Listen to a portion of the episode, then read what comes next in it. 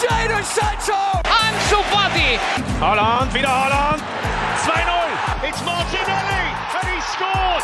Mira, mira, mira, mira, Lemar para Joao Félix! Golazo! C'est bien fait! Oh, le doublé! Le doublé pour Ryan Cherkit! Force 2 finds Odegaard. Martin Odegaard!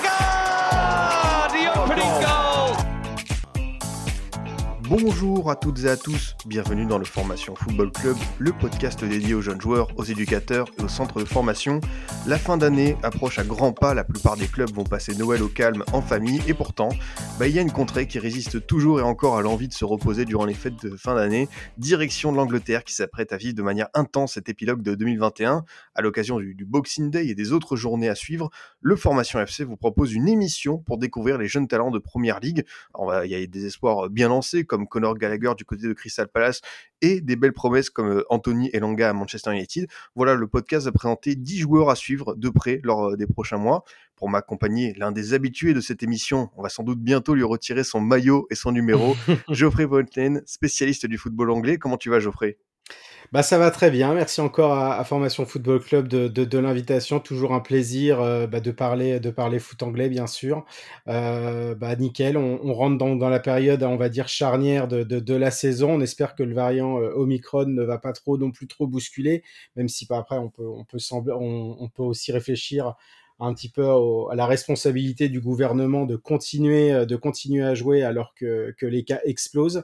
Euh, mais bon, la décision a été de, continuer à jouer, donc on sera là et puis devant un magnifique Boxing Day et puis bah, les autres journées qui encadrent euh, toute cette période de Noël.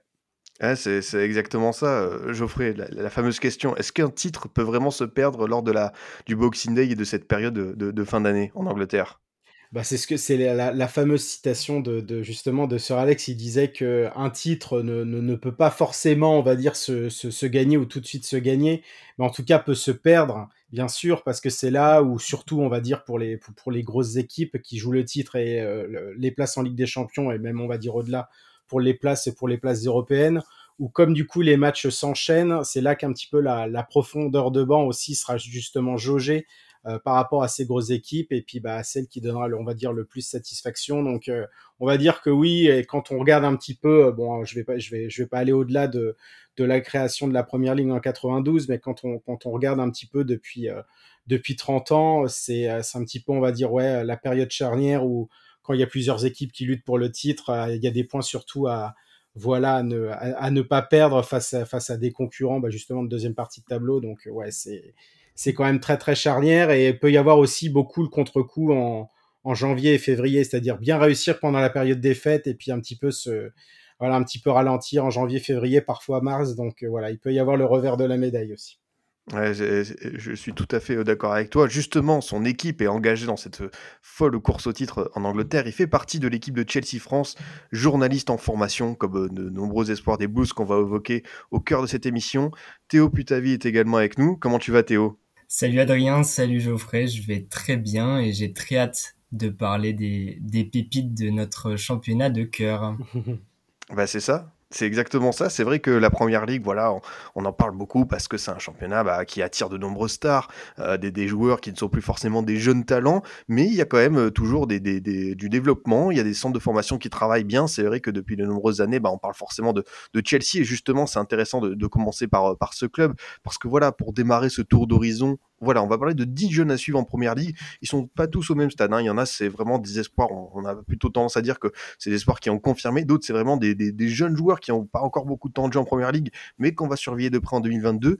Comme je disais, pour démarrer, ce, tour d'horizon, on va parler euh, voilà, de, celui qui crève un peu l'écran du côté de Crystal Palace. Conor Gallagher, prêté par euh, Chelsea, le milieu de 21 ans, réalise une très belle première partie de saison sous les ordres de Patrick Vieira. Geoffrey, on l'avait déjà vu d'ailleurs la saison dernière euh, marquer des points du côté de West Brom, mais là on a l'impression qu'il a pris une autre dimension. Oui, c'est ça. Et puis on peut même un petit peu euh, remonter, remonter encore à la saison d'avant où il était prêté pendant les, les six premiers mois à, Charlton pour ceux qui s'intéressent beaucoup plus au Championship et même aux divisions, divisions inférieures.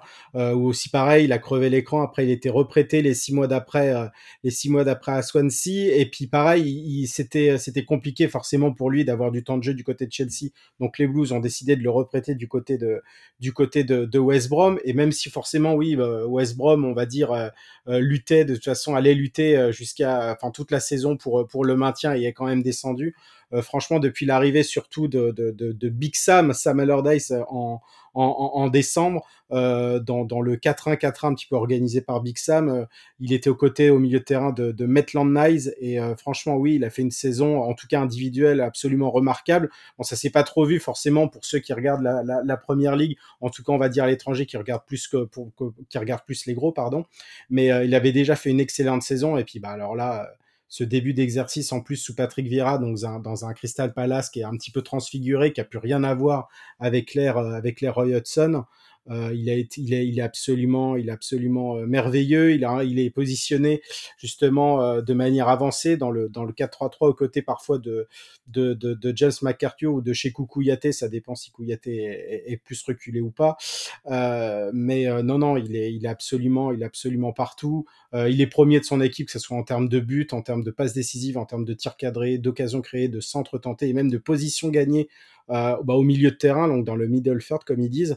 Et pareil, c'est pas qu'un qu'un joueur, on va dire, porté aussi sur le côté offensif. En fait, il a pas peur aussi de, de se démener pour l'équipe. Il est deuxième de son équipe au niveau des tacles, cinquième au niveau des interceptions.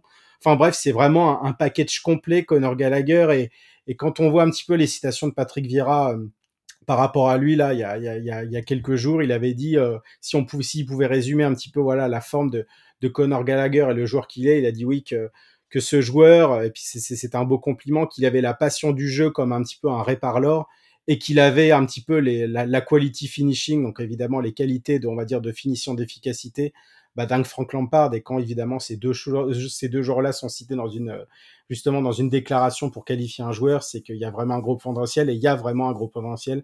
Bah, c'est un joyau à l'état pur de toute façon. Euh, je pense que, je pense que Théo n'en dira pas moins évidemment par rapport à lui.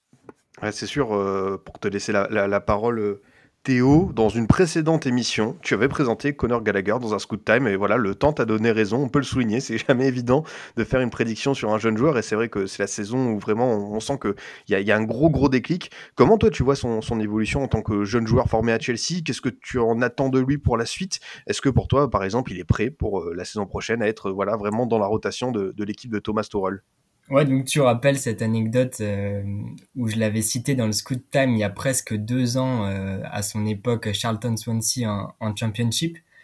Euh, je pense qu'il a vraiment franchi euh, un palier depuis ces années, euh, effectivement.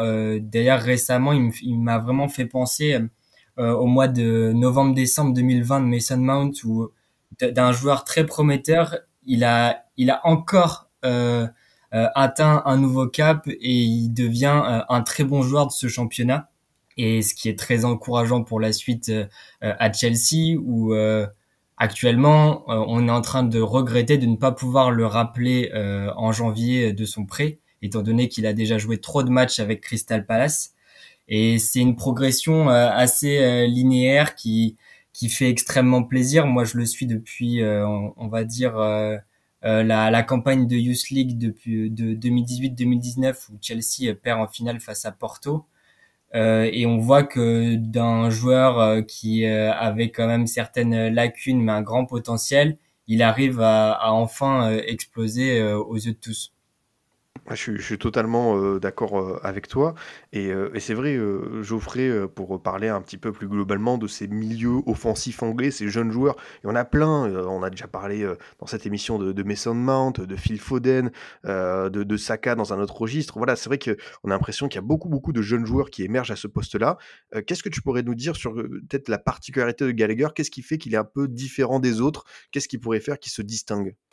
Bah déjà, il a, il, il est justement, c'est important ce que ce que Théo a dit au niveau de sa progression hier, c'est-à-dire qu'il n'a pas du tout brûlé les étapes. En plus, quand il a été prêté, donc dans les dans, dans, dans les clubs, dans les clubs qu'on a qu'on a exposés, euh, vraiment, il a joué. C'est pas comme s'il était prêté, qu'il était, on va dire, euh, voilà, qu'il jouait une fois sur deux ou une fois sur trois ou quasi pas, et puis qu'il revient finalement à Chelsea pour dire que finalement après son prêt est un échec. Non, non, il s'est vraiment donné à fond, on va dire partout où il est allé. Euh, il a eu à chaque fois, on va dire, des éloges euh, que ce soit du côté de Charlton, du côté de Swansea, mais surtout aussi du côté de West Brom. Samuel Allardyce, on a, on a, on a justement parlé que du bien de, de, de, de Conor Gallagher. C'est surtout en fait au niveau de son jeu, c'est en fait c'est la manière en fait dont, dont il, au-delà de sa position et de ses qualités, etc. C'est que en fait il lâche rien vraiment. Et puis même euh, Crystal Palace peut très bien perdre euh, 3-0, 4-0, etc. Il aura évidemment, on va dire, euh, le même comportement comme s'il y avait, euh, il y avait, il y avait 0-0. C'est-à-dire que voilà, il, il, il se démène partout et et il n'y a pas de il y a pas de temps mort avec lui il est tout le temps en mouvement. Et ce qui est assez impressionnant c'est quand on euh, quand on quand on le regarde par exemple au niveau je sais pas au niveau parfois des temps morts que ce soit une touche ou un dégagement en 6 mètres ou même quand euh, quand la balle, on va dire, circule dans, au niveau de la défense adverse, bah, il évidemment pour essayer de faire bouger le bloc du milieu de terrain euh, de, de, Crystal Palace. En fait, euh, il n'hésite pas aussi à donner des directives en fait déjà à son jeune âge, alors que pourtant Crystal Palace, même s'il y a eu un gros rajeunissement, il y a quand même des vieux grognards à côté qui ont de la bouteille et qui ont ici évidemment aussi beaucoup d'expérience, euh, beaucoup d'expérience en première ligue. Mais il a ça, aussi en fait en, lui et, ça lui permet justement d'avoir plus de responsabilités. Et, et c'est pas anodin d'ailleurs que euh, que finalement, quand on regarde, on va dire cette équipe de Crystal Palace, on dit à chaque fois que de toute façon c'est Wilfried Zaha, tout repose sur Wilfried Zaha, et c'est vrai en plus. Mais euh, finalement, quand on regarde ce, ce, ce début de saison, euh, voilà, c'est là, c'est on va dire que je vais pas dire que c'est du 50-50 parce qu'il n'y a pas que ces deux joueurs, mais si on devait vraiment résumer grosso modo, euh, voilà, on va dire que l'état de forme de Crystal Palace repose évidemment toujours sur Will Fedra, mais surtout aussi de, sur Conor Gallagher. On l'a vu un petit peu, un petit coup de moins bien face à Manchester United, et finalement, on a vu que même si Crystal Palace ne perd qu'un 0 un petit peu vers la fin du match, Crystal Palace euh, n'avait pas du tout les moyens pour même euh, que ça soit gagné ou même difficilement arracher un, match nul. Et quand il est moins bien, bah, Crystal Palace est moins bien. Et ça, ça, ça dénote évidemment une très très très très grande influence euh, du côté de du côté de Crystal Palace et surtout bah, à côté d'un joueur comme Wilfried Zaha tout reposait évidemment sur ses épaules. Mais il y a en fait c'est tout un package euh, que ça soit au niveau du, du, du, ballon, hors ballon, euh, défense, attaque, c'est vraiment un milieu de terrain complet et, et, et je pense que Thomas Tuchel et, et Chelsea peuvent s'en frotter les mains euh, bah, à partir de l'année prochaine. C'est vrai que oui. Euh, euh, c'est un peu dommage pour Chelsea de pas le ramener, mais ce serait aussi dommage aussi du côté de Crystal Palace de pas le, garder en tout cas jusqu'à la fin de la saison, parce que voilà sous Patrick Vieira évidemment quand on sait la, légende que ça a été au milieu de terrain en première ligue, euh, voilà il est aussi entre de bonnes mains avant de retourner voilà dans un dans un club à plus hautes ambitions. Ouais, tu as, extrêmement bien euh, résumé la, chose Geoffrey. Et pour euh, continuer sur un autre jeune euh, qui fait parler lui du, du, côté de Chelsea, justement, on est sur les Blues et on va y rester. Théo, bah voilà, c'est l'un de ces jeunes qui a su saisir sa chance ces derniers mois du côté de Stamford Bridge. C'est Trevo Chaloba, qu'on a pu voir en Ligue 1 la saison dernière du côté de Lorient. Il est revenu de son prêt. Moi, j'avais trouvé qu'il était plutôt intéressant, mais de là à devenir voilà un joueur qui compte dans la rotation de Chelsea, je pensais pas qu'il pourrait le faire dès cette saison. Donc, tant mieux pour lui. Voilà, c'est aussi un de ces jeunes qu'on a pu voir grandir, que Thomas Tuchel n'a pas hésité à voilà lui laisser des, opportunités. Euh, moi, je t'avoue que dès que je l'ai vu évoluer cette saison, moi, je suis sous le charme, euh, Théo. Ouais, bah je te rejoins totalement sur le côté euh, surprise du début de saison parce que euh, même en tant que euh, personne qui, qui suit activement le club, on ne s'attendait pas à ce qu'il prenne autant d'importance si vite quand on observe la, la pré-saison, même si au fil de la pré-saison il gagne un peu d'importance euh, il est quand même en, en, concurrence avec des, des Miasga, des Clark Salter, Baker, euh, Sar, Zuma, Ampadou. Et c'est lui, en mhm. fait, qui va tirer son épingle du jeu et qui, euh, je me souviens, on s'était envoyé euh, un message après la finale de, de Super Coupe euh, face à Villarreal. Après 100, 120 minutes de jeu, ses premières 120 minutes de jeu à très haut niveau, il sort un match, mais très très solide, qui, je pense, a impressionné tout le monde devant son écran. Et, euh, et derrière, il gagne, il gagne vraiment en, ah ouais, ouais, en temps de jeu sur, sur tout le début de saison et il est clairement dans la rotation et, et il profite justement de, de, de cette euh, défense euh, à trois défenseurs centraux de Tourelle pour, pour pouvoir bah, faire quasiment un match sur deux. Ouais, pour, euh, pour compléter, euh, Geoffrey, c'est aussi ça, peut-être pour dire un mot du, du côté de, de, Thomas Tuchel, l'entraîneur, son rapport aux jeunes joueurs, c'est un coach euh, qui a su laisser sa place aux jeunes. On sait que Chelsea voilà, a pas mal de, de jeunes à faire grandir. Chaloba, il partait de loin, mais euh, Tourelle, c'est un peu comme il faisait du côté du PSG, ce sentiment. C'est-à-dire que si le jeune, il, il, le côtoie à l'entraînement, qu'il voit qu'il est prêt, lui, il va pas hésiter à le lancer, malgré peut-être des histoires de, de hiérarchie de, de vestiaire. Ouais, c'est ça. Et, au niveau, pourtant, en plus, euh, on va dire Trevo Chaloba, il a aussi un parcours assez, assez Il avait été prêté à Ipswich après Huddersfield, donc du coup à Lorient pour avoir une expérience euh, à, l'étranger. Et, finalement, pareil, j'étais euh, au, niveau de Thomas Tuchel, j'étais assez surpris dans le sens que c'est vrai que Trevo Chaloba a peut-être aussi gagné sa place, euh, bon déjà par rapport à Villarreal, mais même aussi les trois matchs de prépa avant face à face à Bournemouth, Arsenal et, Tottenham, où il a en fait participé aux trois matchs, il a bien tiré son épingle du jeu. Et en fait, le, fait aussi que le transfert de Jules Koundé ne s'est pas fait, parce qu'évidemment, si c'était fait, ça aurait été très très compliqué pour Trevo Chaloba de, s'imposer, mais euh, évidemment même les autres, même les autres aussi derrière lui. Euh, et le fait que finalement ça ne s'est pas fait et que euh, il a quand même donné euh, satisfaction lors de ces trois matchs de préparation et bien sûr les 120 minutes face à Villarreal. Finalement, Thomas Sorel s'était dit ouais, peut-être que finalement il va, nous servir aussi pendant cette saison. Et quand on voit déjà son premier match face à Crystal Palace, au-delà de son but, en plus c'est absolument formidable parce qu'il tire de loin et en plus on voit toute, son émotion après lors de sa célébration. Euh, en fait, ça l'a complètement après lancé. Et, et, c'est vrai que Théo l'a dit. En fait, au niveau de, la rotation, je pensais que ça allait être, euh, aller, on va dire, euh, maintenant le, quatrième défenseur central. Donc derrière les trois donc Christensen, Thiago Silva et puis, et puis Rudiger. Et en fait, finalement, quand on regarde son temps de jeu et la manière dont il est utilisé par, Thomas Tuchel, en fait, finalement, c'est pas, pas vraiment le quatrième défenseur central, un peu, on va dire, très loin dans la hiérarchie. Non, non, il est pleinement dans la rotation. Euh, neuf titularisations quand même, euh, quand même en première ligue. Donc c'est assez quelque chose quand on regarde évidemment, euh, voilà, ses, concurrents sur ces sur ces postes-là, sachant qu'on sait très bien aussi qu'Aspilicueta, euh, voilà, joue aussi, joue aussi, enfin alterne entre soit piston, ça dépend aussi où, où James s'il est blessé ou s'il est parfois décalé au milieu, mais soit en piston, soit à, à, droite dans la défense à 3.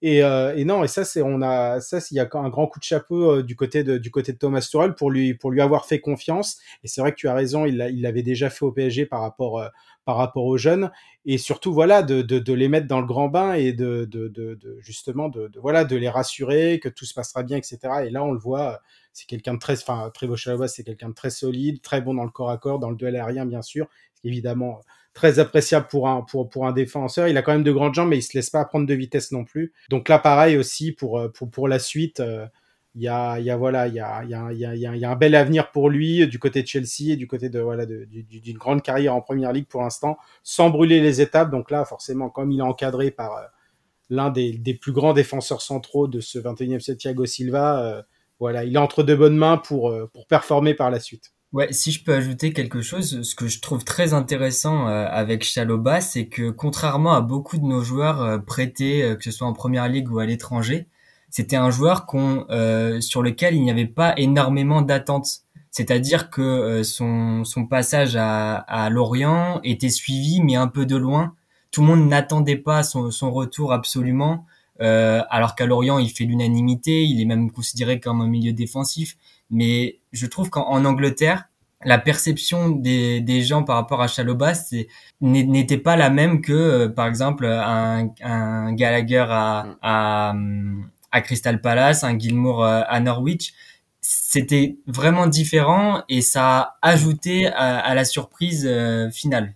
C'est vrai qu'il partait de, très très loin et il partait même de plus loin encore que, que son frère Nathaniel, bon lui qui est, qui, est, milieu, mais où je pensais vraiment qu'il allait s'imposer un petit peu plus tard du côté de Chelsea, évidemment avec des prêts, etc., où ça n'a pas évidemment pas trop marché.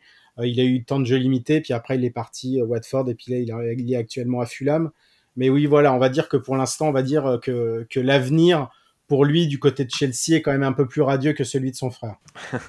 c'est le cas. Je voulais juste terminer par une question avec toi, Théo, sur le cas euh, Chaloba. Qu'est-ce que, d'après toi, voilà, il est en première ligue, le plus grand championnat du monde, mais il est quand même parti en France, en Ligue 1, du côté de Lorient, un promu. Qu'est-ce qu'il a pu apprendre là-bas? Qu'est-ce qu'il a pu un peu modifier dans son jeu? Comment, en fait, la Ligue 1, ça a pu lui apporter pour, euh, voilà, lui permettre de se développer, revenir un peu plus fort, un peu plus serein en, en première ligue? Eh bien, moi, ce que je dirais, c'est que ça lui a sûrement apporté beaucoup de polyvalence parce que à Lorient, il fait quand même une quinzaine de matchs euh, au poste de milieu, défense, euh, milieu défensif, pardon. Et ça lui ça lui donne quand même euh, un nouvel arc à son à sa oula attendez j'ai pas une nouvelle flèche. Alors Henri CV avait fait la même phrase ouais, hein, t'en fais pas. je, je, je n'ai plus l'expression mais c'est pas grave. En tout cas il, il peut il, plusieurs cordes à son arc. une nouvelle corde à son arc évidemment. Et, et en fait ça se voit dans bah, dans sa relance. Ça se voit dans ses prises d'initiative. Et en plus ça lui permet de, de pouvoir même si c'est pas encore euh, ce qu'on attend d'un joueur de très haut niveau mais de pouvoir euh, euh, glisser au milieu de terrain. C'est tout à fait le cas. Justement, on parle du, milieu de terrain, de, cet entrejeu des, des, Blues, et il y en a peut-être un qui pourra se faire une petite place la saison prochaine. C'est Billy Gilmour. Euh, voilà, on, termine cette page un peu Chelsea et, ces jeunes euh, dont on a envie de parler parce que voilà, euh, Gilmour, c'est ce jeune international écossais que beaucoup sans doute ont découvert lors du dernier Euro, lancé titulaire face face à l'Angleterre notamment. Je, m'en souviens. Il est aujourd'hui du côté de, de Norwich. C'est un jeune talent qui est pas encore tout à fait développé, mais juste justement, est-ce que Geoffrey, le fait d'être dans ce club de Norwich qui se bat pour le maintien, être un peu dans cette perspective d'adversité, d'être un peu dans, le combat, ça va pas l'aider pour la suite de sa carrière? Ah, C'était une très belle, très bonne décision pour lui, que Stuart Weber, le directeur sportif de, de, Norwich aussi. En fait, il vient en fait pour remplacer Oliver Skip. Oliver Skip, un autre grand espoir du foot anglais qui était prêté par Tottenham et qui a été un des indispensables dans la, dans la promotion euh, euh, des Canaries de retour, de retour en première ligue. Et finalement, bah, bien sûr, Tottenham allait, allait garder Skip. Et puis, il a, euh, Stuart Weber a pensé à, à, à, Billy Gilmour, évidemment, dont le temps de jeu allait être, allait quand même être limité du, du côté de Chelsea. Et euh, ça a été une formidable décision, même pour lui aussi, parce que il est dans l'adversité. C'est là aussi où on voit un petit peu les, les, caractères et comment les jeunes, les jeunes s'en sortent. De toute façon, on l'avait vu avec euh, Conor Gallagher du côté de West Brom. On savait très bien que ça allait être très dur pour, le, pour, pour l'équipe de se maintenir. Mais finalement, il a tiré son épingle du jeu et, et on espère que ça fera la, la même chose pour, pour Billy Gilmore. Après, on, on avait, on l'avait quand même déjà vu euh, lors de la saison, on va dire, euh, voilà, 2019-2020 et, et là où il avait vraiment sublimé la, la, rencontre de FA Cup face à Liverpool, je ne sais pas si tu t'en souviens Théo, début mars, juste avant bah, le, le lockdown, on va dire, la, l'arrêt la, la, de la saison. On l'avait revu un petit peu vite fait, on va dire, à la, à, la toute fin lors du restart, mais sans plus. Et euh, en fait, euh, voilà, c'est le, le, le, fait d'être prêté dans une équipe où il savait qu'il qu serait titulaire, etc. Euh, ça a été, ça a été, ça a été absolument merveilleux pour lui. Après, malheureusement, ça a été une saison un petit peu plus compliquée à un moment où en fait Daniel Farke, donc l'entraîneur d'alors de, de, Norwich en fait l'avait l'avait commencé à, l'aligner, il l'avait mis en fait après sur le banc bah, de fin septembre à début novembre, donc il jouait plus. Et donc là il y avait une question qui a été posée à, à Thomas Tuchel à ce moment-là en, en, en, conférence de presse bah, sur le temps de jeu très limité donc pour Billy Gilmour qui était pas non plus le but, le but c'est qu'il soit vraiment un titulaire à part entière du côté de Norwich, même si de toute façon la, la décision revient toujours à l'entraîneur, à l'entraîneur du club euh, du club en question. Et Dean Smith est arrivé, donc Daniel Farke était, était euh, fut viré, Dean Smith est arrivé et a remis Gilmour au centre du jeu, euh, redevenu titulaire. Et il a joué les cinq derniers matchs, en fait tous les matchs depuis l'ère euh, l'ère euh, l'ère Dean Smith dans son rôle préférentiel, voilà, de milieu défensif, positionné positionné bien devant la la charnière centrale. Et puis oui, bah il on va dire voilà qui il fleuriche comme ils disent comme ils disent les Anglais, il continue son développement dans une équipe évidemment qui lutte, qui est très compliquée, mais voilà c'est là où on voit évidemment les les caractères les caractères du, des, des joueurs en question et euh, et non franchement il se il se il se débrouille bien, on voit aussi son caractère aussi euh, voilà, on va dire dans l'impact du jeu avec des des plus des plus vieux briscards. Donc euh, non non pour l'instant pour l'instant ça se passe bien du côté de Norwich. J'imagine que toi, euh, Théo, Billy Gilmour, c'est un jeune qui te parle parce que voilà, c'est quelqu'un euh, dont on a eu su assez tôt que le talent était, était, précoce et on en attend beaucoup pour la suite de sa carrière. Comment tu vois son, son évolution? Qu'est-ce que tu peux nous, nous, dire de plus sur, euh, sur ce jeune joueur qui est quand même déjà international écossais, qui a déjà ce, côté un peu de, de, sélection? Donc quand même, on est sur un, sur un garçon qui voilà est jeune, mais a déjà vécu beaucoup de choses. Ouais, c'est un peu pour l'instant le, le, prodige maudit à Chelsea parce que cette grosse blessure euh, euh, lui a vraiment freiné sa progression euh, au club, sachant qu'il commençait vraiment à entrer dans la dans la rotation. Euh, Geoffrey parlait tout à l'heure du match de FA Cup face à Liverpool. Ce match-là, il est homme du match, sachant que c'est sa première titularisation à FA Cup. Derrière sa première titularisation en première ligue face à Everton, il est homme du match sa première titularisation en Champions League face à Krasnodar, il est homme du match. et sa première titularisation à l'Euro face à l'Angleterre, il est homme du match. Ah oui. Ah ça c'est une masterclass absolue d'ailleurs. Euh, ouais, en plus, euh, en plus oui, il avait jamais été euh, sélectionné, euh, Non, sélectionné avant avec euh, avec euh, avec l'Écosse et il a été euh, bah, pris comme ça dans les 23 euh, alors qu'il n'avait ouais jamais fait de rassemblement. C'est absolument incroyable. Et derrière, la, la poisse, c'est que il est, euh, il est positif au Covid juste après Mm. le match et il peut pas faire le troisième match de, des phases de groupe euh, de l'Euro. Donc euh, là, là aussi, euh, c'est un peu, euh, un peu la, la poisse pour lui. Bah, Et la poisse, et la poisse aussi pour Mason Mount et Ben Chilwell qui avaient été aussi en contact et avec ça, lui. ça, on, on n'en parle pas, ça n'avait aucun sens, mais c'est encore les protocoles, euh, les protocoles Oui. de l'UEFA. Je suis d'accord. Euh, bah, pour, pour euh, ce qui est de, de Chelsea, euh, personnellement, je pensais euh, que c'était peut-être pas le joueur qui avait le plus besoin d'un prêt et que peut-être que cette année, il aurait pu, euh, il aurait pu rentrer dans, dans déjà dans la, dans la rotation, euh, sachant que par exemple, euh, euh, a cru euh, en, en Ruben Loftus-Cheek. Euh, il aurait très bien pu croire en Billy Gilmour. Je pense qu'il avait déjà euh, il avait déjà, je pense, prouvé qu'il il pouvait avoir un petit rôle, mais c'est toujours bénéfique pour un jeune joueur de faire une saison pleine, euh, surtout dans, dans un club euh, où euh, il va pouvoir, il va pouvoir euh, se, se développer un maximum. Là encore, quand, quand on voit les blessures à Chelsea au milieu de terrain, on se dit qu'on aurait bien aimé avoir le petit Billy Gilmour, mais, mais c'est, ce n'est que partie remise et on en profitera bien plus tard. C'est- pas grave, Théo, il y a Saoul pour, euh, pour, euh, pour, euh, pour remplacer. Voilà, donc euh, quand on voit qu'on laisse partir, euh, on laisse partir Gilmour et Gallagher et qu'on récupère Saoul, bon, c'est peut-être pas le meilleur choix. C'est c'est vrai que pour Saoul, le, transfert a, a tout du, du, du flop pour, pour, pour l'instant, mais pour revenir sur, sur ces jeunes joueurs et un peu tourner la page des, des, des jeunes de, de Chelsea, euh, j'avais envie qu'on dise un, un petit mot, Geoffrey, de Nuno Tavares, ce, ce latéral gauche, ce latéral gauche euh, d'Arsenal, recruté pour 8 millions d'euros au Benfica. Euh, voilà, c'est vrai qu'il incarne un peu comme d'autres joueurs, hein, cet Arsenal nouveau qui a entamé un cycle tourné vers les jeunes joueurs. Et dans ce mercato estival, bah, c'est peut-être celui dont on attendait le moins et qui finalement a su répondre présent très vite. Oui, oui, complètement. Et puis en plus, quand on regarde un petit peu, bon, moi je regardais pas, pas forcément euh, le, le, le championnat portugais. J'avais vu qu'il avait fait une, une, une quinzaine de matchs finalement avec Benfica, donc pas non plus une saison, euh, une saison pleine, ou en tout cas euh, des, des matchs où il participait même tout le temps, même en rentrant. Et euh, bah, j'attendais pas forcément beaucoup de, de, de, de Nuno Tavares, surtout qu'évidemment, Kieran Tierney est, est installé et, et le titulaire indiscutable à gauche et puis même un des indispensables de cette équipe d'Arsenal, du 11 d'Arsenal. Euh, il a été utilisé surtout euh, en League Cup, Nuno Tavares, et après il a, il a aussi joué, on va dire, des, des, des bouts de match bah, avant de rentrer dans le 11 suite à la blessure bah, de, de, de Kieran Tierney après la, la trêve, la trêve d'octobre. Et en fait, bah, finalement, même après, la, quand, quand, quand Tierney, donc l'Écossais, est, est, revenu de blessure, bah, Nuno Tavares en fait avait enchaîné euh, bah, jusqu'à la jusqu'à la défaite donc d'Arsenal euh, à Arsenal à Everton début décembre.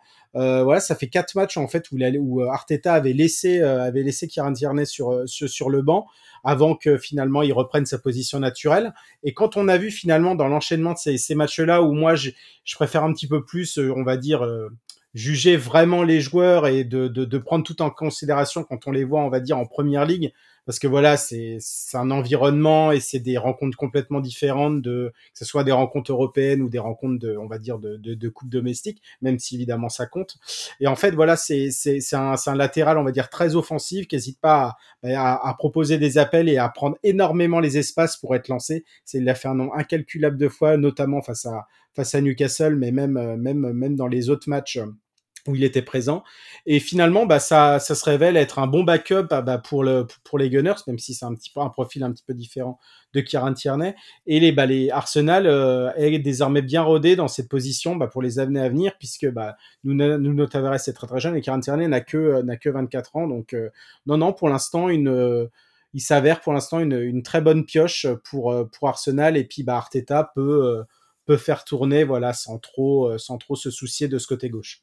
C'est vrai que, que Théo Taras, et on a parlé tout à l'heure de surprise pour euh, Chaloba, je pense que ça rentre un peu dans, cette ligne de compte, parce que voilà, euh, Geoffrey a bien expliqué la chose, hein, c'est un jeune du Benfica, mais qui avait pas forcément beaucoup beaucoup de temps de jeu, euh, s'adapter à la première ligue, c'était pas évident, tout le monde se disait, bon, c'est quoi ce transfert, est-ce que c'est pas finalement un petit arrangement entre, agents, et finalement non, euh, c'est vraiment une très belle pioche de la part d'Arsenal pour l'instant.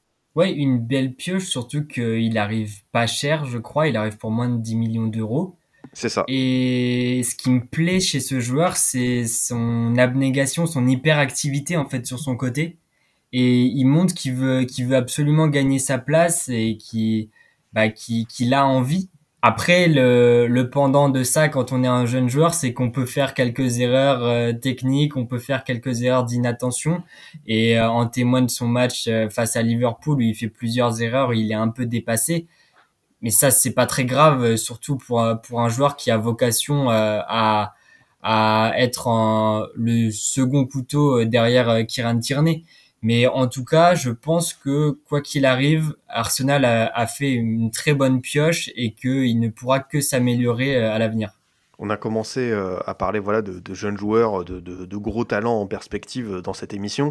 Et le, le cinquième de, la liste, euh, Geoffrey, euh, bah, c'est un certain Harvey Elliott. Voilà, euh, c'est quelqu'un qui pour moi a vraiment un gros talent, voilà, l'étoffe d'un futur mmh grand.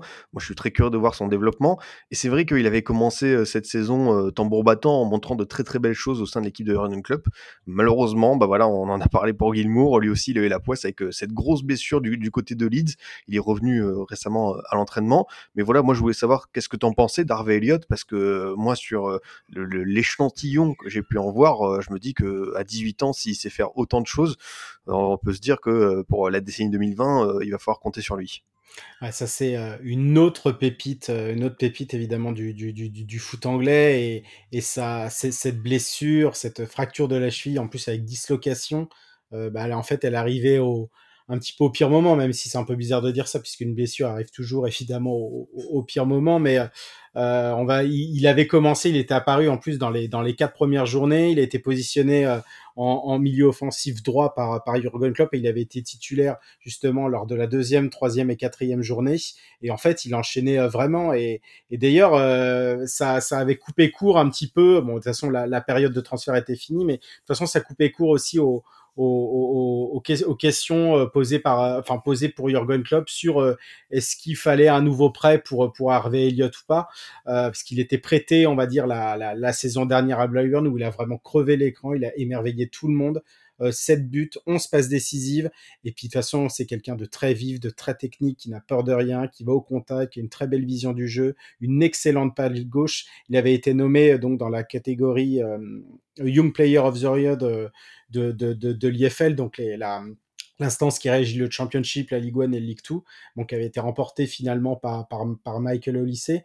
Euh, mais, euh, mais voilà, ça indiquait vraiment déjà un petit peu le, le, le futur, le, le, futur de ce garçon qui, qui, se, qui faisait déjà, on va dire, parler de lui euh, même déjà quand il avait quand il avait 16-17 euh, ans. Il faut rappeler que c'est aussi le plus jeune joueur de l'histoire de la Première Ligue. Ouais, ouais.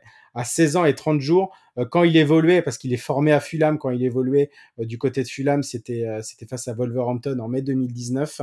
Et en fait, il après l'été l'été suivant, il est parti tout de suite signer du côté de du côté de Liverpool. Et on l'a un petit peu vu en League Cup et en FA Cup, notamment lorsque Liverpool en fait faisait beaucoup tourner, notamment faisait face à un trop plein de matchs bah, les fameuses polémiques où finalement euh, euh, Klopp et puis l'équipe première étaient du côté euh, était était parti disputer la Coupe du Monde des clubs et que Liverpool dans le même temps devait jouer un, un match un match de un match de League Cup aussi finalement. C'était c'était c'était l'entraîneur l'entraîneur de la réserve Neil Critchley qui l'avait qui avait conduit l'équipe et il avait à, à ce moment-là installé installé Hervé Elliott. Donc, euh, mais, euh, mais voilà, c'est un joueur qui a, qui a, qui a absolument l'avenir devant lui. C'est vrai que cette grosse blessure a mis un premier gros contretemps, et notamment ces, ces grosses blessures-là, on a peur. Euh, finalement, il y a des restes pour la suite des carrières et que les blessures, pourquoi pas, s'enchaînent même au même endroit.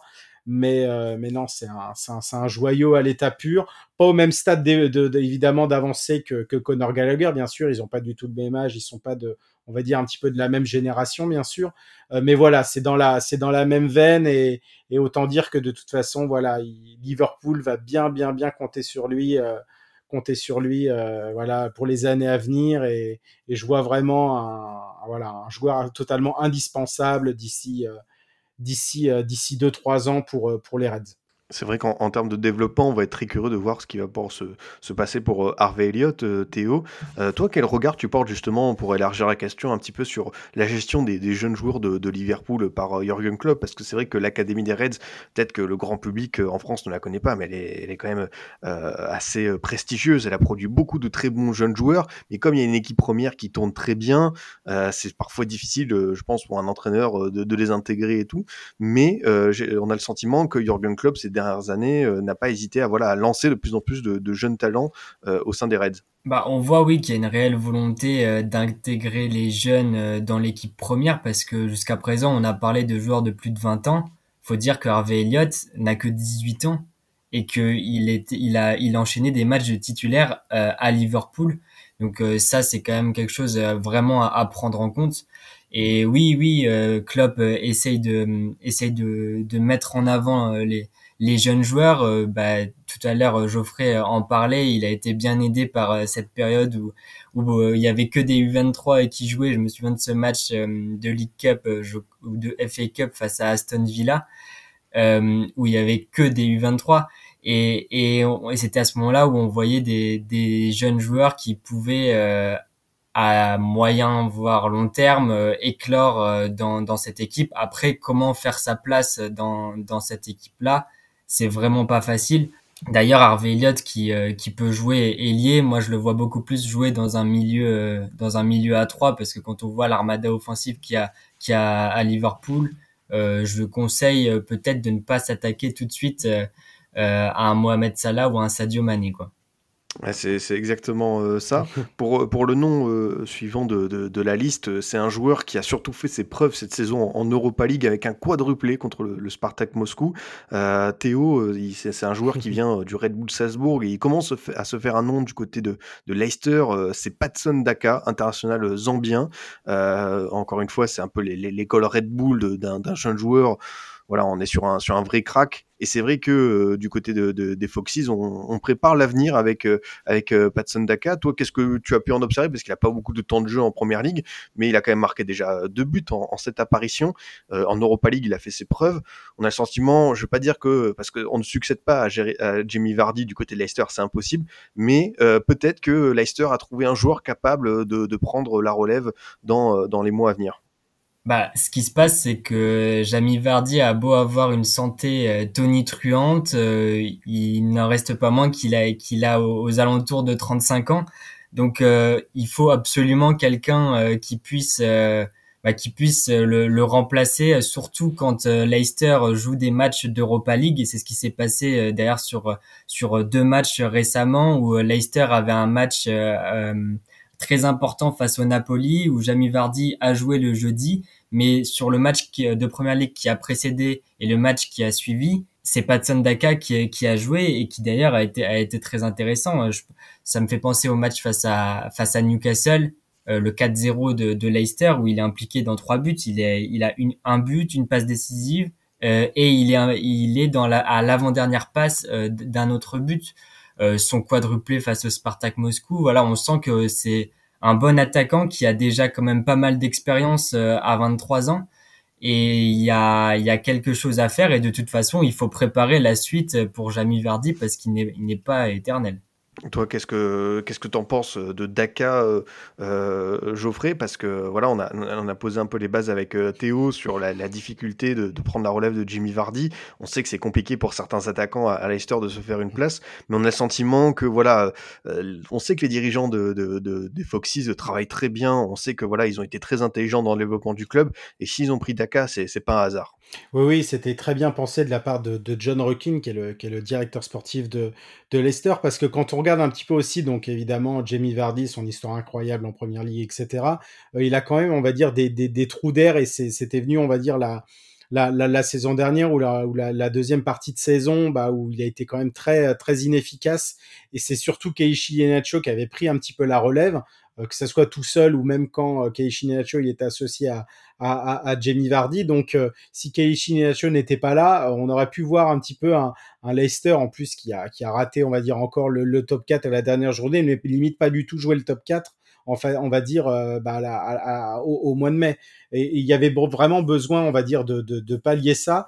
Et il fallait quand même quelqu'un, voilà, qui, qui, pouvait, on va dire, se développer et, et on, on, va dire aller. Euh, euh, voilà, pouvoir pouvoir un petit peu s'imposer après en première ligue. Et quand on quand on regarde un petit peu Patson Daka, on, on, peut dire que voilà, grosso modo, bien sûr, c'est un petit peu le, le, le Erling Haaland 2.0 à Salzbourg, parce que euh, quand on regarde ses chiffres l'année dernière, 27 euh, buts en 28 matchs de championnat, voilà, ça indiquait quand même quelque chose, même si ça n'était que, pourtant j'ai beaucoup de respect pour le championnat d'Autriche, bien sûr, mais voilà, il, allait rentrer complètement dans une autre dimension euh, du, côté de, du côté de la Première Ligue, et c'est vrai que même si euh, Rogers, Braden Rogers pardon, ne l'a pas mis tout de suite en première ligue. En même temps, c'est un petit peu normal puisque Jamie Vardy, on va dire, marchait sur l'eau aussi euh, en tout début de, en tout début de saison.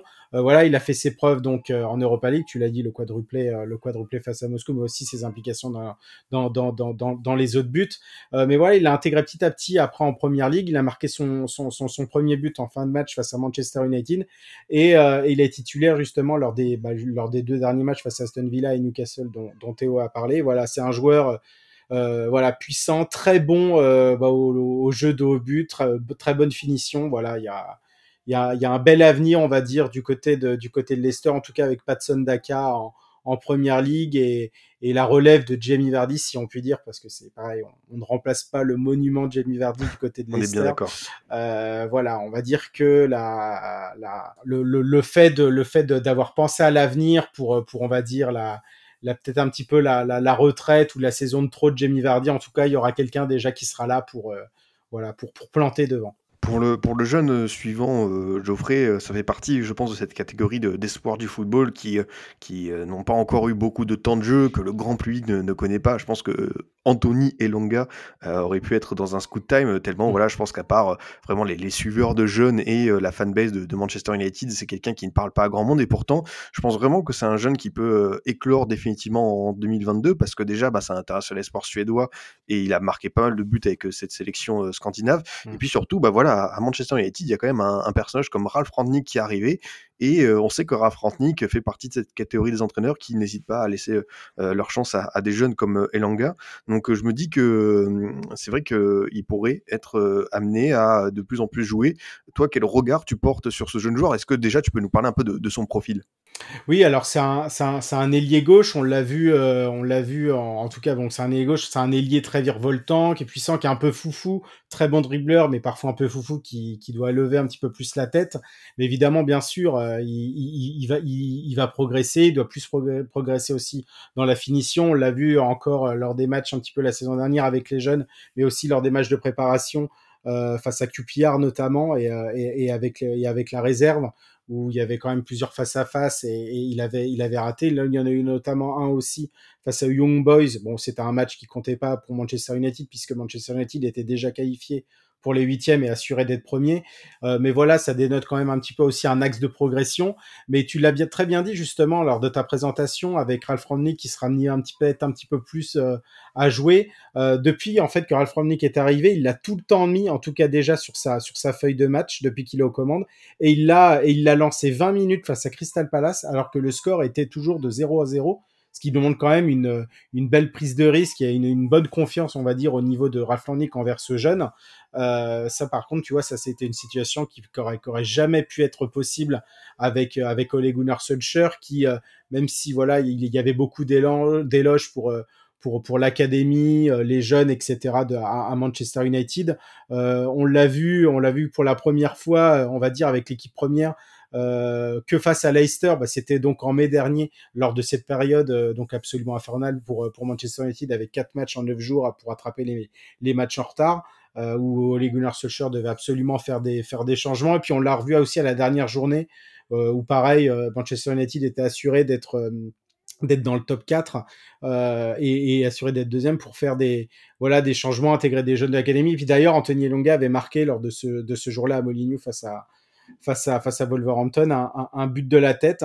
Euh, donc voilà, c'est vrai qu'il y a, oui, comme je l'ai dit, il y a, il y a beaucoup d'axes de progression, euh, surtout bah, la finition surtout, mais bon, il marque quand même évidemment, bien sûr, euh, il marque quand même, bien sûr, puisque tu l'as dit, espoir suédois depuis cette année et il cartonne. Je crois qu'il a pour huit sélections, il a sept buts, donc donc c'est quand même c'est quand même pas mal, mais voilà, on attend de on attend plus de lui et euh, je pense que Théo doit quand même le connaître puisque euh, bah, évidemment entre les, les, réserves ça joue beaucoup entre entre clubs et euh, et entre les, les jeunes de Chelsea et les jeunes de Manchester United forcément ça se croise beaucoup les Livramento etc Leongas ça s'est pas mal croisé ces dernières années forcément Ouais, Théo, justement, pour, euh, pour compléter euh, ça sur ton regard sur Elanga, et même une, une question pour élargir un peu le débat, est-ce que c'est simple pour un jeune joueur offensif euh, du côté de, Manchester United de se faire une place dans cet effectif où, voilà, on sait que Ronaldo est revenu, il y a Greenwood, il y a Rashford, il y a Martial, il y a Bruno Fernandes, il y a Lingard, c'est vrai qu'il y a même Cavani, il y a une pléthore d'offensifs. Comment est-ce qu'un jeune, finalement, peut réussir à se faire une place? Est-ce qu'il faut compter voilà, sur cet entraîneur qui a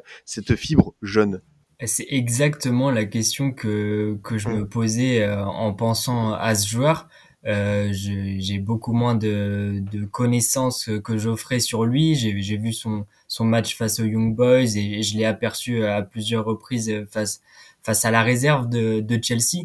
Mais comment faire sa place actuellement euh, face à de, dans cette dans cette équipe euh, surtout euh, un, un, poste offensif. Alors il, il a toutes les qualités euh, que, que peut avoir un, un, jeune joueur mais mais il est j'estime qu'il est pas il est peut-être pas encore assez développé pour réussir à, à, à, choper des bouts de match. Alors ce qui est étonnant c'est que Geoffrey en a parlé.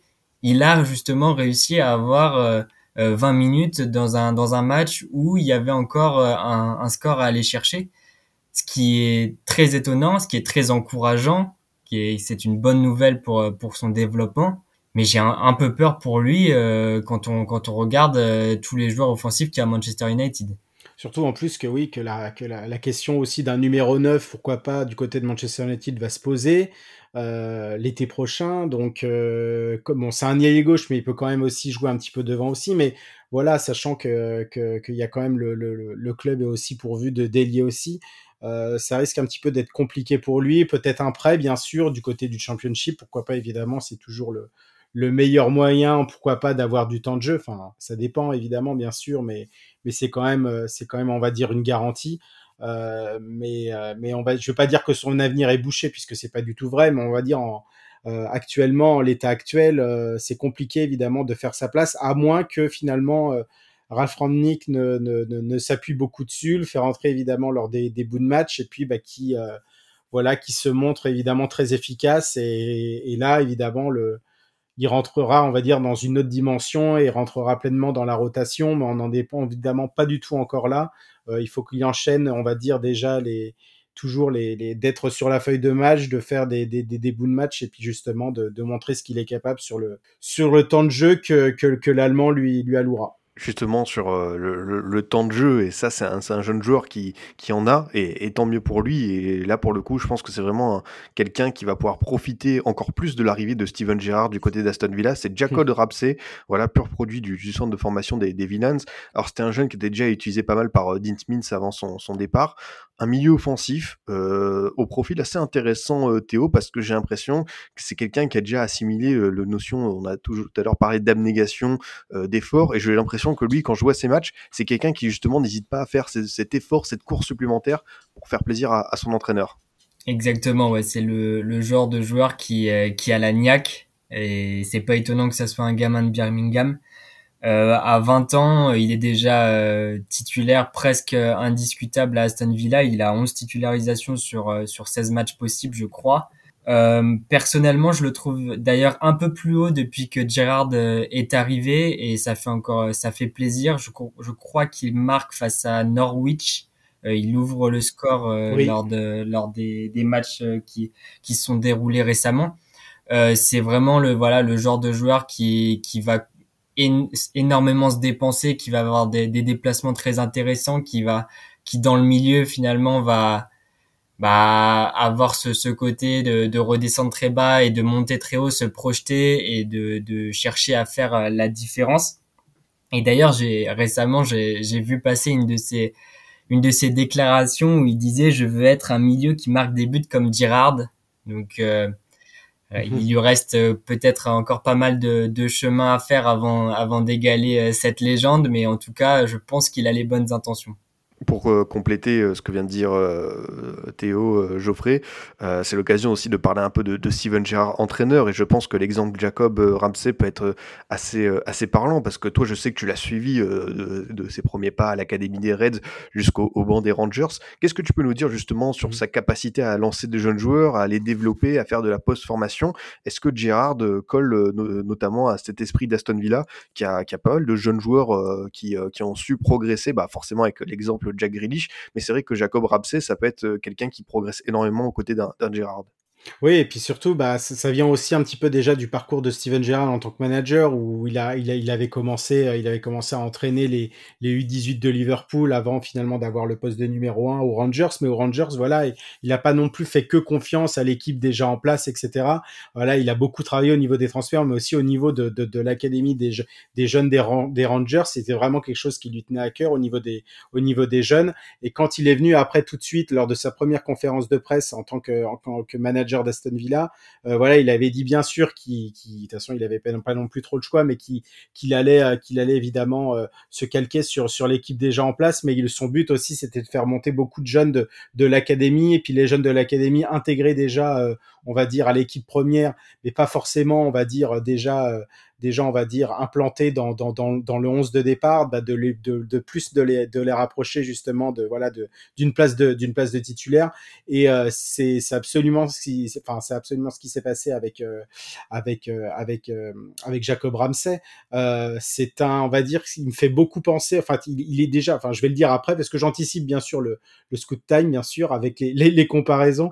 c'est quelqu'un qui est très à l'aise techniquement, voilà, qui, qui qui qui fait des merveilleuses passes entre les les lignes merveilleuses, euh, remontée de balles fulgurantes, prise d'initiative. En fait, il me fait beaucoup, beaucoup, beaucoup penser euh, un petit peu à Jude Bellingham, évidemment, un autre un autre, euh, une autre personne euh, de Birmingham, enfin en tout cas de la banlieue de Birmingham. Bon, lui, il était formé du côté de, Birmingham City, mais il me fait beaucoup penser à lui au niveau de son jeu. Et, on l'a bien vu après le match justement face à Norwich où il marque un, merveilleux but, un solo goal comme on dit, comme on dit en Angleterre où en fait justement Gérard avait été euh, interrogé deux trois questions sur lui où euh, voilà il, ça, ça, se voyait que Gérard en était fou et qu'il allait vraiment compter sur lui euh, pour la suite de la saison même en tant que titulaire puisque finalement il était complètement intégré cette fois-ci lors de cette saison là bah, dans, le, dans, dans, la rotation que ce soit titulaire ou pas mais il l'a bien dit Théo il était, il était majoritairement titulaire en ce, en ce début de saison. Donc, euh, donc voilà. Et puis ça se retransmet aussi dans, dans, au niveau de son, de, de, son caractère aussi sur le terrain. Euh, c'est quelqu'un qui se laisse pas faire, qui est très confiant et quand il parle en interview aussi après, euh, pendant, après les matchs, euh, on voit direct, on va dire voilà son, son phrasé qui qui, trans, qui qui respire un petit peu, euh, qui respire un petit peu sa confiance. Euh, voilà, il sait qu'il est un petit peu maintenant un porte-parole des jeunes envers envers l'académie, on va dire sous Steven Gerrard et que euh, que les jeunes peuvent réussir. Anecdote d'ailleurs, il a un jeune frère qui est aussi à l'académie de Villa, qui a un milieu également et euh, bah, dont on dit qu'il est même encore un petit peu plus fort et dont son prénom est Aaron.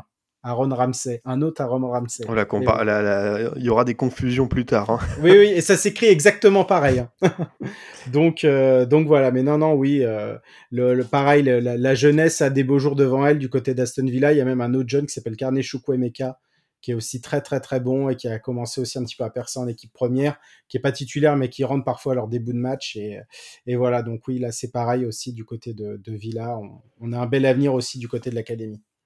Ouais, merci beaucoup euh, Geoffrey de nous faire un petit point justement sur ce centre de formation d'Aston Villa parce que forcément en France euh, on ne connaît pas tout ce qui se passe là-bas donc ça permet un peu de, se projeter, de mieux comprendre comment, comment ça se passe. Euh, on a encore deux jeunes, deux jeunes à étudier dans, cette liste et euh, pour commencer euh, Théo c'est Mohamed Salissou que personnellement j'appréciais beaucoup du côté de Retafe en Espagne. D'ailleurs notre ami Elton Mokolo était venu dans cette émission et ça avait été son jeune joueur Scoot Time donc c'est l'occasion de lui passer passer un petit coucou. Et c'est vrai que Salissou, bah, il a connu, on va dire, un démarrage un peu compliqué en première ligue où il a pas beaucoup joué. Mais là, euh, depuis qu'il est lancé, bah, je retrouve un peu le Salissou de, de, la Liga parce que c'est un, un, jeune joueur qui dégage beaucoup d'assurance à un poste en défense centrale où on lui demande beaucoup, encore plus dans une équipe de Southampton où j'ai l'impression que voilà, c'est une équipe qui subit quand même pas mal. Et du coup, j'ai l'impression de retrouver un Salissou vraiment, vraiment serein et même épanoui du côté des Saints. Ouais, bah, depuis le début de saison, c'est titulaire indiscutable. Euh, il forme euh, soit un duo avec Ben Narek, soit un duo avec Yanko, soit il joue avec les deux quand euh, quand Southampton joue à, à 5 derrière. je te rejoins sur le côté sérénité, patron de défense. ça fait c'est ça se voit à l'œil nu qu'il est qu'il en impose. Je pense à, son match face à face à Crystal Palace le 2-2 où malgré des difficultés dans dans son équipe, on, le sent lui, euh, on le sent lui beaucoup plus euh, serein euh, sur la relance, etc. D'ailleurs, il, a déclaré qu'il était un, grand admirateur de, de Van Dijk. Il a lui aussi beaucoup de chemin à faire pour pour atteindre le niveau du néerlandais, mais en tout cas, il est sur la bonne voie et il sait quoi travailler. D'ailleurs, les longs ballons, comme c'est comme c'est très bien le faire Van Dijk, c'est c'est un, un, un des, des points à travailler chez lui mais, mais ça, ça, ça peut se faire avec le temps, euh, étant donné qu'il n'a que 22 ans ton regard, euh, Geoffrey, sur, euh, sur Salissou. Euh, voilà, on a parlé de, de, la première ligue qui savait repérer les talents, aller en chercher. Mmh. Et c'est vrai que, que Salissou, il a pu compléter un peu son, son parcours footballistique du côté de, de Southampton. Et voilà, moi j'ai un petit regret, c'est quand même que je crois qu'il va pas disputer la, la Cannes avec, avec, avec le Ghana. Et pour moi, pourtant, il a vraiment l'étoffe d'un futur grand, notamment du continent africain. Ouais, ouais, c'était c'était quand même assez, assez surprenant finalement, mais mais surtout par rapport évidemment à ses, à ses performances de cette saison. Bon, de toute façon, Théo l'a dit, il est devenu maintenant titulaire indiscutable voilà, de, de, de cette défense. C'est euh, voilà, c'est un central très solide, euh, très robuste, dur sur l'homme. Euh, il surtout qui a, qui a, commencé, on va dire son, son on va dire ça, ça, enfin en tout cas quand il est arrivé du côté de Southampton, c'était pas facile parce qu'il est arrivé déjà blessé, tout de suite blessé, et il a pas joué pendant les six premiers mois donc de, de, de la saison dernière, donc les six derniers mois de la de, de, de l'année 2020. Et puis c'est vrai que la charnière centrale, Verstergaard, Ben Narek ou Stephen, ça dépendait, était était installé.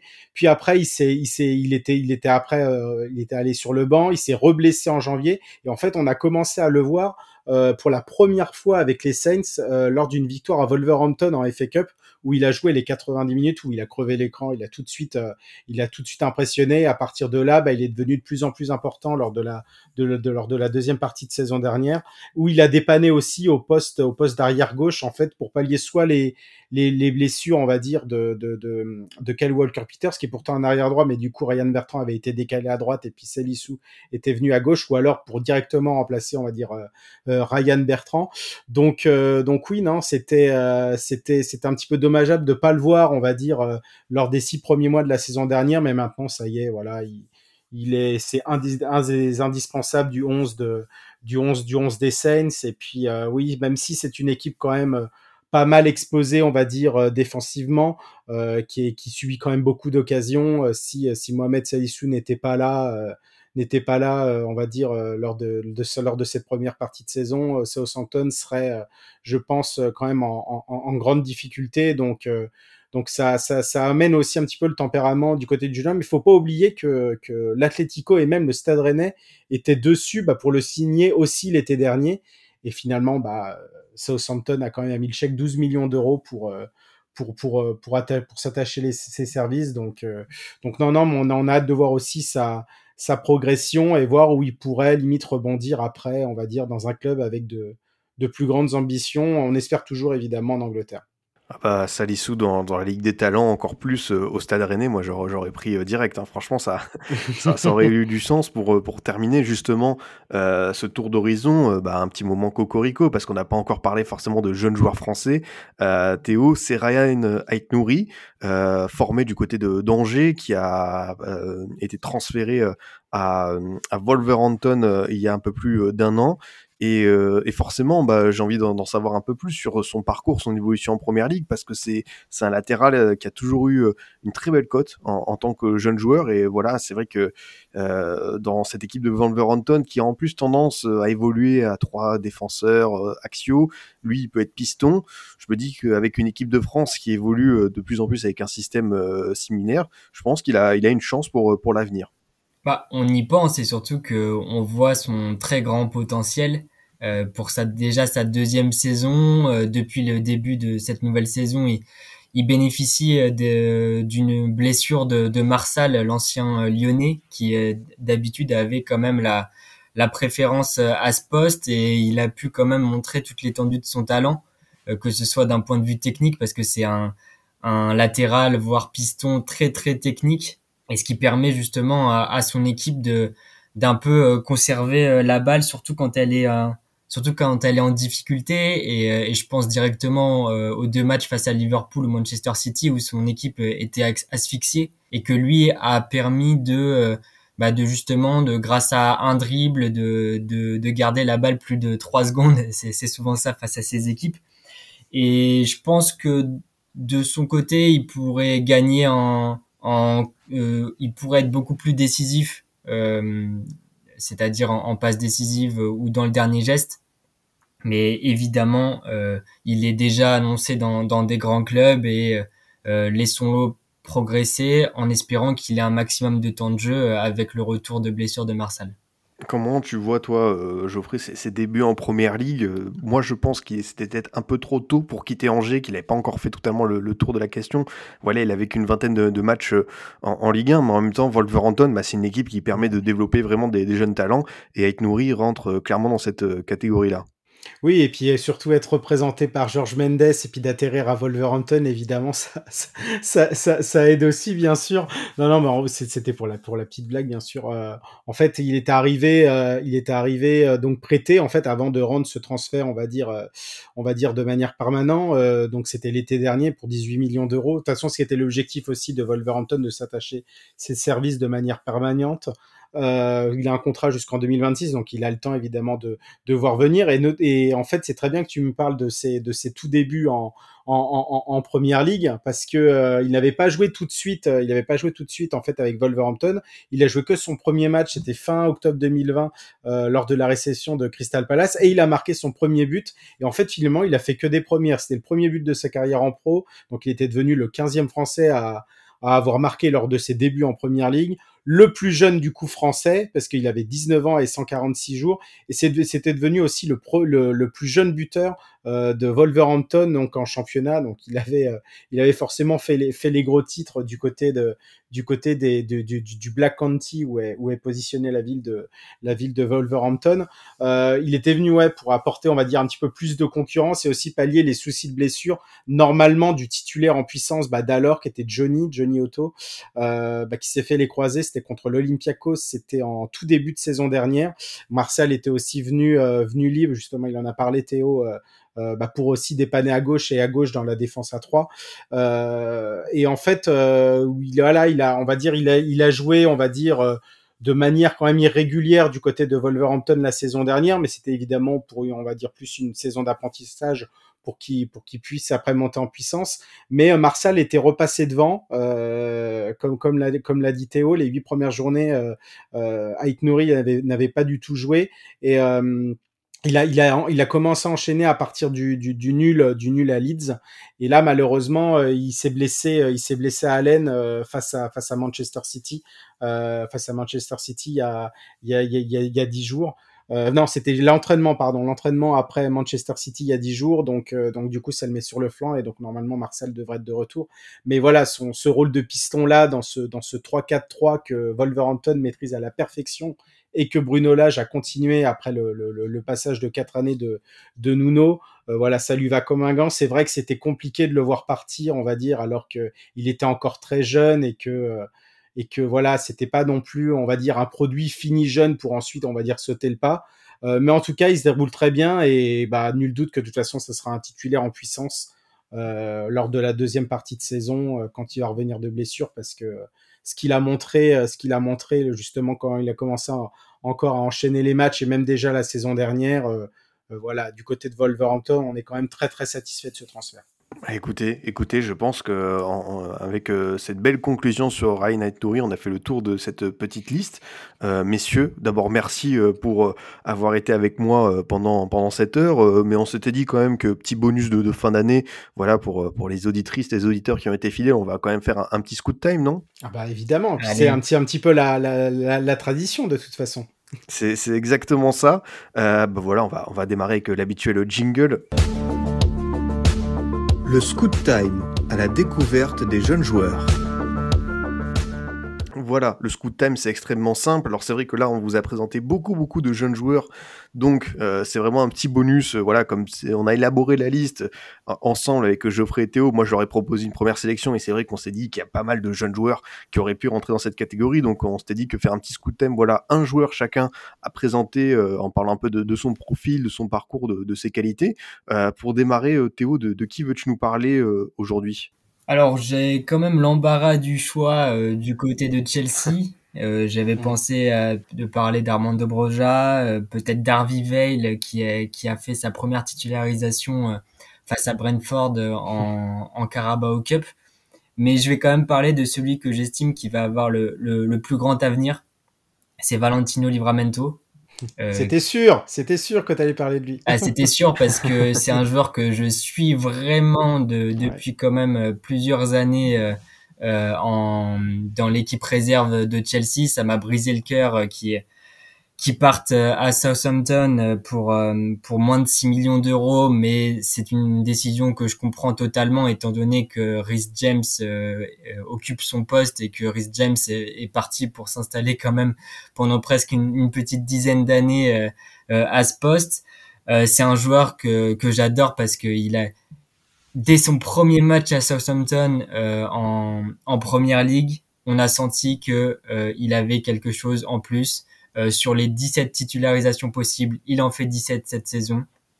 Euh, il va très vite, il est très appliqué défensivement, euh, il fait des différences dès qu'il veut dribbler, donc c'est c'est un joueur à suivre lors des lors des prochaines saisons, voire, les, des mois qui vont suivre. il a le même destin que Tariq Lamptey qui était parti l'année dernière de Chelsea pour Brighton. oui, le poste est bouché, mais en tout cas, c'est un joueur qu'on n'oublie pas et qu'on va suivre très attentivement. D'ailleurs, c'était sa première, euh, ses premières minutes en pro. Il n'avait jamais joué euh, avec Chelsea, euh, avec l'équipe première. Hein. donc, donc non, non. Le, fait de déloger Kyle Walker-Peters, qui est quand même un très bon arrière droit, et de finalement de mettre Kyle Walker-Peters finalement à gauche et de garder Tino Livramento, voilà, qui est absolument magnifique et qui fait partie des meilleures signatures pour moi lors de cette première partie de saison. Et, et au-delà de ça, même euh, il y a les chiffres aussi qui confirment ça. C'est le premier de son équipe en, en tacle effectué, de duel gagné, de faute subie, d'interception, de centre tenté. Bah, tous les attributs un petit peu aussi déjà du, du, du, du, du latéral. Euh, et, quand on voit évidemment son jeune âge, etc., euh, voilà, il, va, il, va, il va se, il va, il va encore s'améliorer. Azenutel qui avait dit d'ailleurs qu'il avait fait face à une énorme concurrence pour pour signer Livramento parce qu'il y avait tout de suite la perspective de de, de, de jouer, d'être tout de suite lancé dans le grand bain. Moi, je pensais pas qu'il allait forcément passer devant euh, Walker Peters parce que c'était quand même déjà un client, mais il est, euh, il est, il est absolument, il est absolument phénoménal et absolument indispensable dans ce 11 de de Southampton. Mais c'est vrai que c'est un, un, un, jeune à suivre de près. Moi-même, en ayant regardé quelques matchs de Southampton, il m'a, un peu marqué. Marqué, c'est vrai qu'on va, on va le suivre de près. De ton côté, euh, Geoffrey, pour, euh, pour ce Scoot Time, euh, qui as-tu sélectionné Vers quel club vas-tu aller notamment? Alors j'y en avais beaucoup. Je suis allé un petit peu du côté de, du côté de Leeds et du côté de, de Joe Gellart, qui est, qui est un jeune là qui commence à, à crever l'écran bah, du côté des, des, des, Peacocks, qui est pas formé à Leeds, qui est formé à Wiggins, mais qui a, qui a signé à Leeds, euh, on va dire, à, l'été 2020. Et euh, il a commencé en fait à étonner tout le monde avec euh, bah, ses 30 minutes absolument énormes face à Wolverhampton. donc là, il y, a, il, y a, il y a deux mois de cela, en fait, qui ont coïncidé avec le réveil des, des, des Peacocks en, fin de match. Il était, il était partout. Il n'arrêtait pas de provoquer. Bon, en fait, pour le plus grand bonheur d'Hélène Road qui était, qui rugissait de plaisir, même si euh, Leeds était, était derrière au score. Et c'est d'ailleurs lui qui permet à Leeds d'obtenir un penalty euh, un penalty dans les dans, dans les dernières secondes. Il avait été après titulaire pour la première fois face à Tottenham en position d'avant-centre, bah, évidemment dû aux blessures de Patrick Banford et de et de Rodrigo. Euh, c'est vrai qu'après là, les trois derniers matchs de Leeds, c'était très compliqué. Euh, donc il y a la défaite à Chelsea 3 buts à 2, mais Théo a été témoin du, du, du, magnifique but de Gellard, donc à la suite d'un magnifique mouvement, mouvement collectif bah, pour marquer son premier but en, en pro pour l'égalisation, euh, pour l'égalisation à, à 2-2. Et, euh, et après, donc il a fêté sa deuxième titularisation face à face à Arsenal, mais évidemment dans un match beaucoup plus compliqué, même s'il a gagné quand même quelques duels et provoqué un autre penalty pour euh, pour Leeds. Euh, c'est en fait c'est un joueur, c'est un gaucher qui joue principalement en tant qu'attaquant, mais il peut aussi jouer bah, partout devant en tant que deuxième attaquant, mais aussi ailier ou même en petit, un petit peu en, en attacking midfielder, comme on dit en Angleterre. Et il est connu surtout, bah voilà, pour sa vivacité, ses dribbles, son impact et son savoir-faire aussi dans la dans la construction offensive. Et euh, voilà, comme je sais que t'aimes bien, on va dire les petits les petites comparaisons, euh, les petites comparaisons. Moi, il me fait vraiment beaucoup penser. Euh, à, il a le même style que Wayne, le Wayne Rooney d'Everton lors de sa de, lors de sa lors de sa on va dire lors de sa, quand il a crevé l'écran en en pro. Mm. Donc, quand il a commencé sa carrière et ses deux saisons euh, en 2002-2003 et 2003-2004, c'est exactement ça. Et, et, la presse aussi, aussi avait fait pas mal de rapprochements et, on peut voir aussi certaines choses similaires euh, en, en Joe Gellert. Ah bah écoute, euh, si tu me parles du, du Rooney d'Everton, forcément, moi je suis emballé, hein, je, suis hypé, je vais pas te, mentir. Voilà, merci beaucoup messieurs, avec ce, petit scoot time bonus, ça nous fait 12 jeunes en tout qui ont été présentés au, au, qui ont été présentés pardon, au cours de, cette émission. C'est assez pléthorique et en même temps, voilà, euh, dans le formation FC, on essaye toujours d'aller au bout des choses. Euh, merci beaucoup, Geoffrey, d'être venu. Quelle est un peu ton actualité? Voilà, on sait que tu suis attentivement le, foot anglais.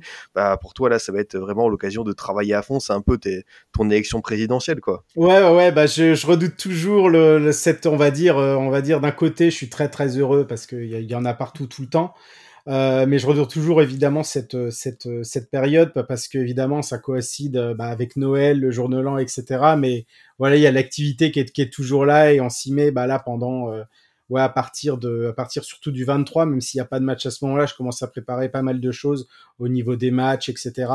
Et, euh, et là oui, bah pendant jusqu'à jusqu'à à peu près ouais le, le 2-3 janvier, ça va pas arrêter. Puis après on enchaîne directement comme à chaque fois sur le troisième tour de de FA Cup comme d'habitude. Donc ouais, non, non, c'est une période, on va dire, euh, très très très charnière, où, euh, mais voilà, c'est que du bonheur à chaque fois. Et, et oui, bah là, ça va être à chaque fois sur le, la rédaction de fiches, aussi la rédaction aussi de fiches sur, euh, sur, sur le côté rétro aussi de tout ce qui s'est passé au niveau du box anglais et de la période de Noël lors des autres années de, de, de, de, Première Ligue et même du foot anglais, foot anglais en général. Donc voilà, comme tu sais que je suis assez aussi très côté rétro, très historique aussi. Donc, euh, donc voilà, c'est ça l'actualité. En attendant le, dossier que je fais euh, en collaboration avec la, la BPC sur le, les, les années noires de l'équipe d'Angleterre, euh, on va dire dans les années dans les années 70 et 80. Voilà, voilà. Bah écoute, euh, très passionnant, très intéressant, on va suivre ça de, de près. De ton côté, euh, Théo, quelle est ton actualité? Voilà, toujours avec euh, Chelsea France, nous faire vivre un peu le, le quotidien de cette équipe des Blues avec pas mal de, de, de live, de, de, space notamment. Ouais, c'est exactement ça, toujours bah, via le compte Twitter, relayer le maximum d'infos, faire vivre les matchs en direct. Et on essaye, quand on a le temps et que le travail ne l'empêche pas, de bah de, de faire des débriefs, euh, que ce soit euh, sur YouTube ou, euh, ou sur des space Twitter. voilà, on va essayer de, de revenir, d'être un peu plus présent là-dessus, mais en tout cas, on continue de, de partager notre passion et c'est toujours un plaisir de faire ce genre d'émission avec des passionnés. Bah écoute, euh, tout le plaisir était vraiment pour moi. Moi, j'ai passé vraiment une très bonne heure en, votre, en votre compagnie. Voilà, il n'y a plus qu'à vous souhaiter euh, bah, une excellente journée, évidemment, de très bonnes fêtes de fin d'année. Et voilà, euh, l'occasion pour tous les fans du football anglais de une nouvelle fois vivre à fond ce Boxing Day et toutes les journées qui, qui vont suivre. En tout cas, merci beaucoup, Geoffrey et Théo, d'être venus dans le Formation FC. C'était un vrai plaisir d'échanger avec vous. Bah, merci beaucoup. Euh, C'était aussi très sympa. Toujours, de toute façon, évidemment, super cool de, de, de parler du foot anglais. Et puis, bah, un, un, un vrai plaisir aussi de, de, de, reparler aussi avec, euh, avec Théo, évidemment, de, de, Chelsea, bien sûr, mais de, tout, euh, de tous ses espoirs, de tous ses espoirs du, du, du, du, foot anglais de la Première Ligue. Le plaisir était vraiment partagé et euh, j'espère qu'on refera ça très bientôt. Bah écoutez, on se donne rendez-vous dans un an pour euh, peut-être les 10 jeunes à suivre lors de la saison 2022-2023. Merci encore messieurs. De mon côté, chers auditeurs, je vous dis à bientôt pour un autre numéro. Vous pouvez toujours nous écouter sur Deezer, Spotify, SoundCloud, iTunes et Google Podcast. À très vite pour une nouvelle émission du Formation Football Club et tout simplement à l'année prochaine.